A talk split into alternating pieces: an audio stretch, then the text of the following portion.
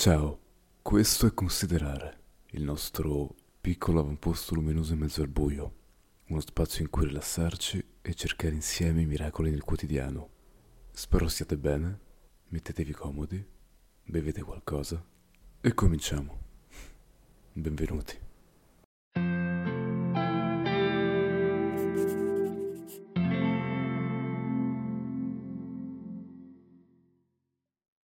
Chiudete gli occhi. Fate un respiro profondo. Immaginate di essere in una piazza deserta, una piazza dove un'ombra si allunga misteriosa tra gli edifici. E quest'ombra è l'unico abitante dello spazio. Ascoltate la musica di questo silenzio. Qui, dove sembra non esserci niente, in realtà c'è tutto. L'universo respira assieme a noi.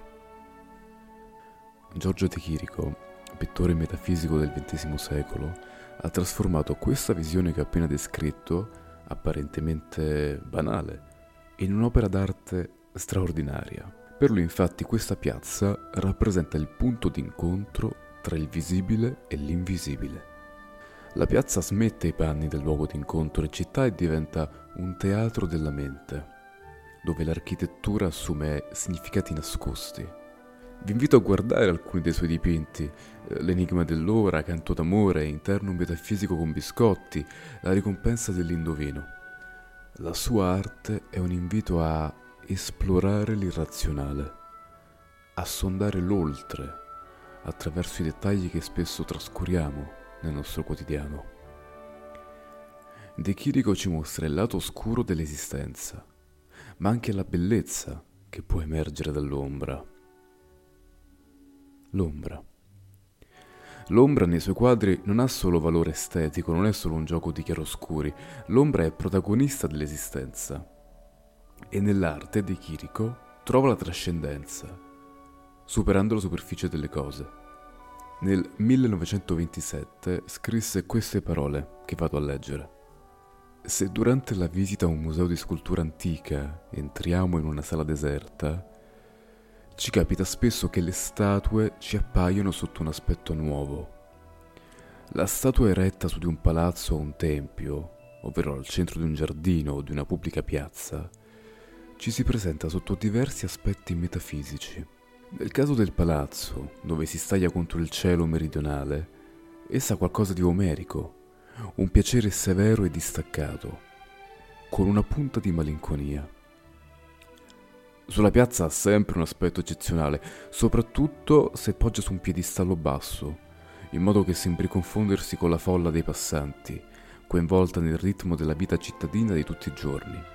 Nel museo assume un aspetto ancora differente ci colpisce per quel che ha di irreale. È già stato osservato più di una volta l'aspetto curioso che riescono ad acquistare letti, armadi, specchiere, divani, tavoli, quando ci ritroviamo improvvisamente dinanzi sulla strada, in uno scenario nel quale non siamo abituati a vederli, come accade in occasione di un trasloco, oppure in certi quartieri dove mercanti e rivenditori espongono fuori dalla porta, sul marciapiede, i pezzi principali della loro mercanzia. Tutti questi mobili ci appaiono sotto una luce nuova, raccolti in una strana solitudine. Una profonda intimità nasce tra loro e si direbbe che un misterioso senso di felicità serpeggi in questo spazio ristretto da loro occupato sul marciapiede, nel bel mezzo della vita animata della città e del continuo andirivieni della gente. Un'immensa e strana felicità si sprigiona in quest'isola benedetta e misteriosa contro cui si scatenerebbero invano i flutti strepitosi dell'oceano in tempesta. I mobili sottratti all'atmosfera che regna nelle nostre case ed esposti all'aperto suscitano in noi un'emozione che ci fa vedere anche la strada sotto una luce nuova. Una profonda impressione ci possono suscitare anche dei mobili disposti in un paesaggio deserto.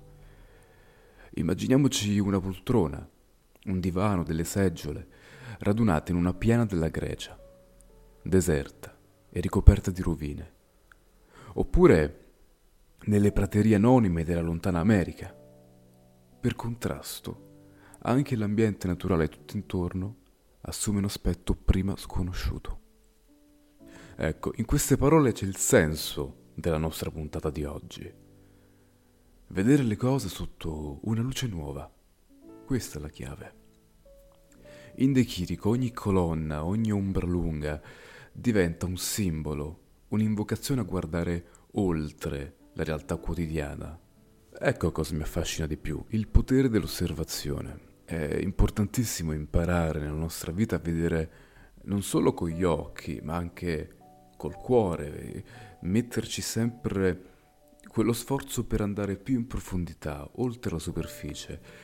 E noi come possiamo fare questo nella nostra vita di tutti i giorni, non essendo dei pittori metafisici? Possiamo prenderci un momento, un momento per contemplare il, il concetto di misteriosa solitudine che emerge quando vediamo oggetti fuori dal loro contesto abituale eh, I mobili sulla strada durante un trasloco, come descritto da Di Chirico, ci offrono una visione nuova e intima di oggetti comuni. C'è un fascino inaspettato nelle profondità di esperienze di questo tipo, come se gli oggetti avessero una vita propria, lontano dalle mura delle nostre case, del, dal recinto del nostro ordinario.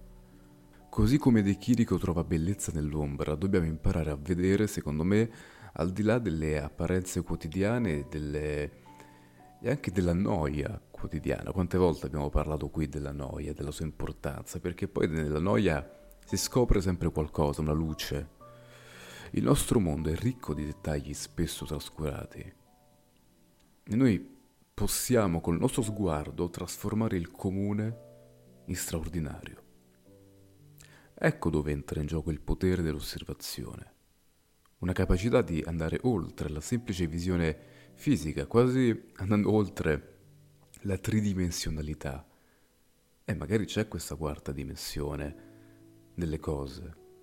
Un microfono non è solo un microfono, c'è, c'è molto di più. E la chiave forse sta nel prenderci il tempo per contemplare, proprio come stiamo facendo ora, occhi chiusi, camminando per questa piazza che stiamo immaginando, ci fermiamo e ci immergiamo nei dettagli che ci circondano, osserviamo le ombre lunghe della nostra giornata, i suoni che sottolineano l'esistenza nostra, delle persone attorno a noi, del mondo. E se applichiamo questo sguardo profondo al nostro quotidiano, la vita stessa comincia ad apparirci sotto una luce nuova. Cosa accade se guardiamo veramente oltre la facciata delle cose, come guardare oltre la facciata di un palazzo, e non limitarsi a vedere l'edificio in quanto tale? Cosa si nasconde nelle ombre del nostro quotidiano?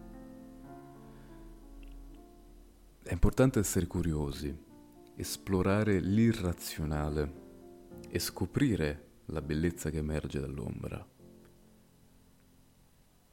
È così che si possono trovare i miracoli nel quotidiano di cui parliamo sempre. Ma riprendiamo il nostro percorso. Chiudete nuovamente gli occhi. Questa volta però immaginate di passeggiare per questa piazza deserta. Ed è sera, forse addirittura notte. I negozi chiusi, le vetrine illuminate. Qualcuno lontanissimo si affretta verso casa. Tutto sembra già scritto, ma oggi fate un passo diverso. Iniziate a notare, per esempio, il riflesso dei lampioni o della luna dentro una pozzanghera. Quell'angolo d'acqua diventa improvvisamente un portale a un universo nascosto di luci argentate e chissà, magari quel riflesso non è solo un riflesso, magari c'è un altro mondo oltre la superficie dell'acqua. Ed è così che la routine, la superficie, cede il passo all'invisibile. L'invisibile è lo xenoverso, lo xenoverso è tutto ciò che noi non vediamo. Perdiamo un calzino dentro casa, non sappiamo dove sia, è nello xenoverso. E andare oltre significa ogni giorno fare un passetto in questo xenoverso, in questo invisibile, e renderlo visibile, scoprendo, andando all'avventura. Ed è qui che De Chirico entra in scena. perché ogni angolo, ogni dettaglio è un'opportunità per aprire una finestra su una sorta di mondo parallelo, una realtà sottostante che solo l'osservazione attenta può rivelare. Continuate a camminare nella vostra immaginazione. Lasciate che ogni angolo sveli un aspetto nascosto della realtà. Perché come De Chirico ci insegna, ogni cosa ha un significato più profondo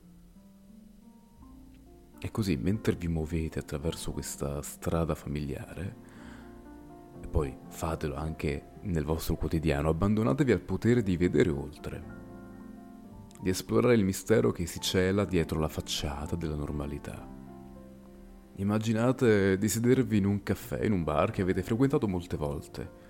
Le solite tazzine, i rumori del barista che prepara il vostro caffè, i rumori dei piattini, ma oggi decidete di osservare le persone intorno a voi in modo diverso. Notate il modo in cui gli sguardi si incrociano, in maniera anche furtiva, con un po' di imbarazzo, come se ognuno avesse una storia da raccontare e eh, da un lato non vedesse l'ora, dall'altro fosse anche un po' geloso e protettivo nei confronti della stessa. Eh, magari la conversazione di due amici al tavolo accanto diventa un dialogo che cattura la vostra attenzione e magari aggiunge qualcosa alla vostra vita. Non è solo, non è solo uno, uno scambio di suoni e di parole, ma è vita. È vita che si intreccia con la vostra. In questo momento il bar diventa palcoscenico di una micronarrazione umana. Voi siete protagonisti, ma anche spettatori consapevoli. La consapevolezza, il saper calarsi nel presente è importantissimo per poter vedere oltre che perché bisogna innanzitutto esserci, essere molto lucidi e consapevoli, padroni di sé. Tutto può essere reinterpretato, perché poi di questo si tratta, interpretare come se noi vivessimo in un grande dipinto da interpretare dove ogni cosa è un simbolo. Il microfono non è solo un microfono, ma è un simbolo, perché il microfono in quanto tale è un oggetto piatto, non ha dimensioni, ce li ha quando? Quando gli viene dato un senso. Il senso per me in questo caso è utilizzarlo per registrare la mia voce mentre parlo di questo argomento. E lì diventa molto altro, non è solo un oggetto. In sostanza l'applicazione pratica di questa filosofia sta nel prendersi il tempo per osservare e reinterpretare ciò che di solito passa inosservato, lo diamo per scontato. E fare così ci dimostra che la vita quotidiana poi è piena di momenti straordinari, basta saperli cogliere con occhi nuovi e un cuore aperto. Torniamo alla nostra piazza. Chiudete gli occhi. Immaginate di attraversarla. Guardate, lì nell'angolo c'è qualcosa. Una porta di legno, piuttosto massiccia Qualche passante la supera senza guardarla nemmeno. Ma noi no. Noi ci avviciniamo. La osserviamo da vicino. Non è una semplice porta. Per circa vent'anni, tra il 46 e il 66, Duchamp scompare dalle scene artistiche per dedicarsi agli scacchi, diventando poi addirittura capitano della squadra olimpica francese, quindi era molto bravo. Ma in realtà in questi vent'anni non smette di lavorare alla sua ultima grande opera, étant donné, ovvero essendo dati. Ma essendo dati cosa? La cascata d'acqua e l'illuminazione gas. Due elementi che poi prende da degli appunti per un'altra opera che ha realizzato che è il grande vetro. Sì, ok, ma cosa c'entrano questi due elementi con la porta di legno? Ebbene, nel 66 Duchamp fa ritorno con questa installazione tridimensionale da esporre a Filadelfia, Stati Uniti. L'opera si presenta proprio così, una porta di legno che molti nemmeno guardano, costringendo dopo poco il museo a fornire indicazioni sulla corretta fruizione dell'opera. Avvicinandosi alla porta, infatti, si possono notare due fori posti all'altezza degli occhi per guardare e vedere oltre la superficie, per sbirciare nell'infinito. Oltre la porta uno spettacolo meraviglioso ed erotico. Eh sì, perché oltre la porta lo spettatore, solo perché c'è spazio per una persona alla volta, vede una donna nuda, distesa tra ramoscelli ed erbacce, con le gambe aperte, che sorregge una vecchia lampada a gas mentre alle sue spalle un paesaggio splendido con una cascata la incornicia. Un piccolo mondo segreto ricreato mediante l'arte. Una rappresentazione fortissima dell'oltre. E cosa fa Duchamp se non invitarci a guardare al di là della superficie delle cose, a oltrepassare i limiti imposti dalla realtà quotidiana che poi è quello che lui ha sempre fatto con la sua arte. Questa porta di legno diventa il nostro passaggio verso l'oltre, un simbolo della trasformazione dell'osservatore in partecipante attivo all'interno dell'opera d'arte. La visione oltre la soglia si svela come un teatro privato, intimo, provocante. La donna distesa tra ramoscelli ed erbacce diventa l'incarnazione della bellezza, della sensualità, un'immagine potente che ci spinge a riflettere sulla complessità delle relazioni tra osservatore e opera d'arte. Duchamp, che è maestro di questo, ci insegna che l'arte può essere un veicolo per esplorare i confini della nostra percezione e sfidare il nostro essere sempre trattenuti nei confronti dell'oltre, sempre con la paura di varcare la soglia. Attraversando la porta ci addentriamo in un regno dove il visibile e l'invisibile si fondono, come nel quadro di De Chirico.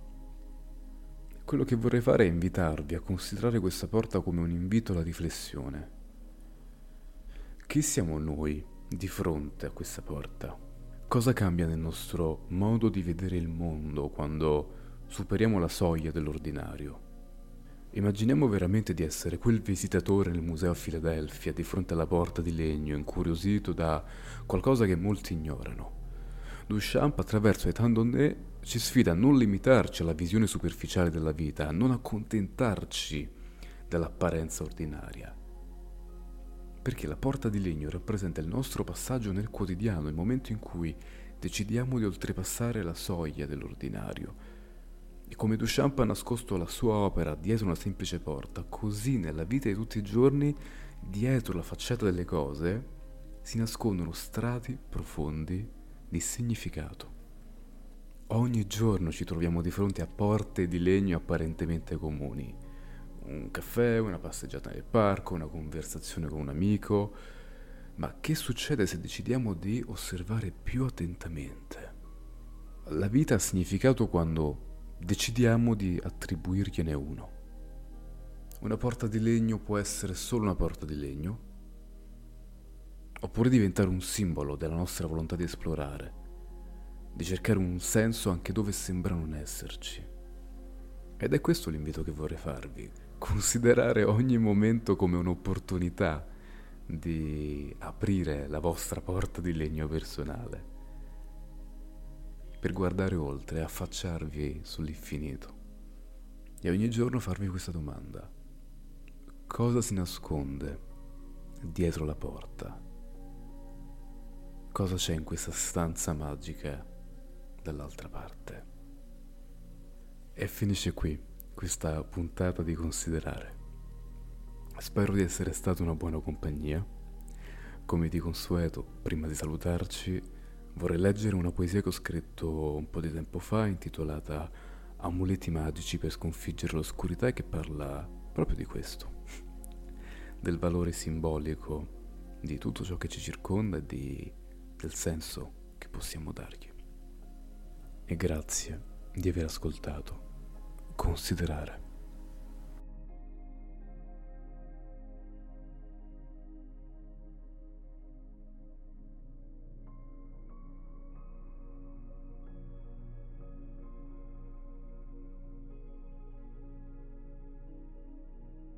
Amuleti magici per sconfiggere l'oscurità, i nostri canti militari di felicità.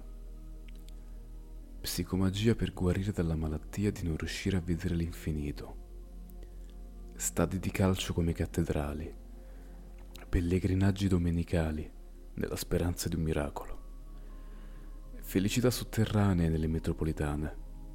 Due persone che viaggiano velocissime per riabbracciarsi. Fiori sotto pelle e primavere interiori. Cuori passaporti per altre dimensioni. Per andare oltre l'altrove. Migrazioni verso nuove terre emerse tra un battito e l'altro. Meditazione e mantra nei ritornelli delle canzoni. Danze primitive per celebrare gli abbandoni, perché ogni abbandono è un ritorno a casa e se non trovi più la strada significa che il posto in cui sei ora è tuo. Souvenir spaziali. Da Marte arrivano delle fotografie. Poesie, incantesimi e profezie nascoste nei baci. Costellazioni di cicatrici all'altezza del cuore. Sciamani insospettabili, pericoli benedetti, sbagli perfetti e cieli stellati indimenticabili. C'è un'alba in ogni cosa. Siamo ancora nel mese di gennaio della storia dell'umanità. Chissà che bella sarà l'estate che verrà.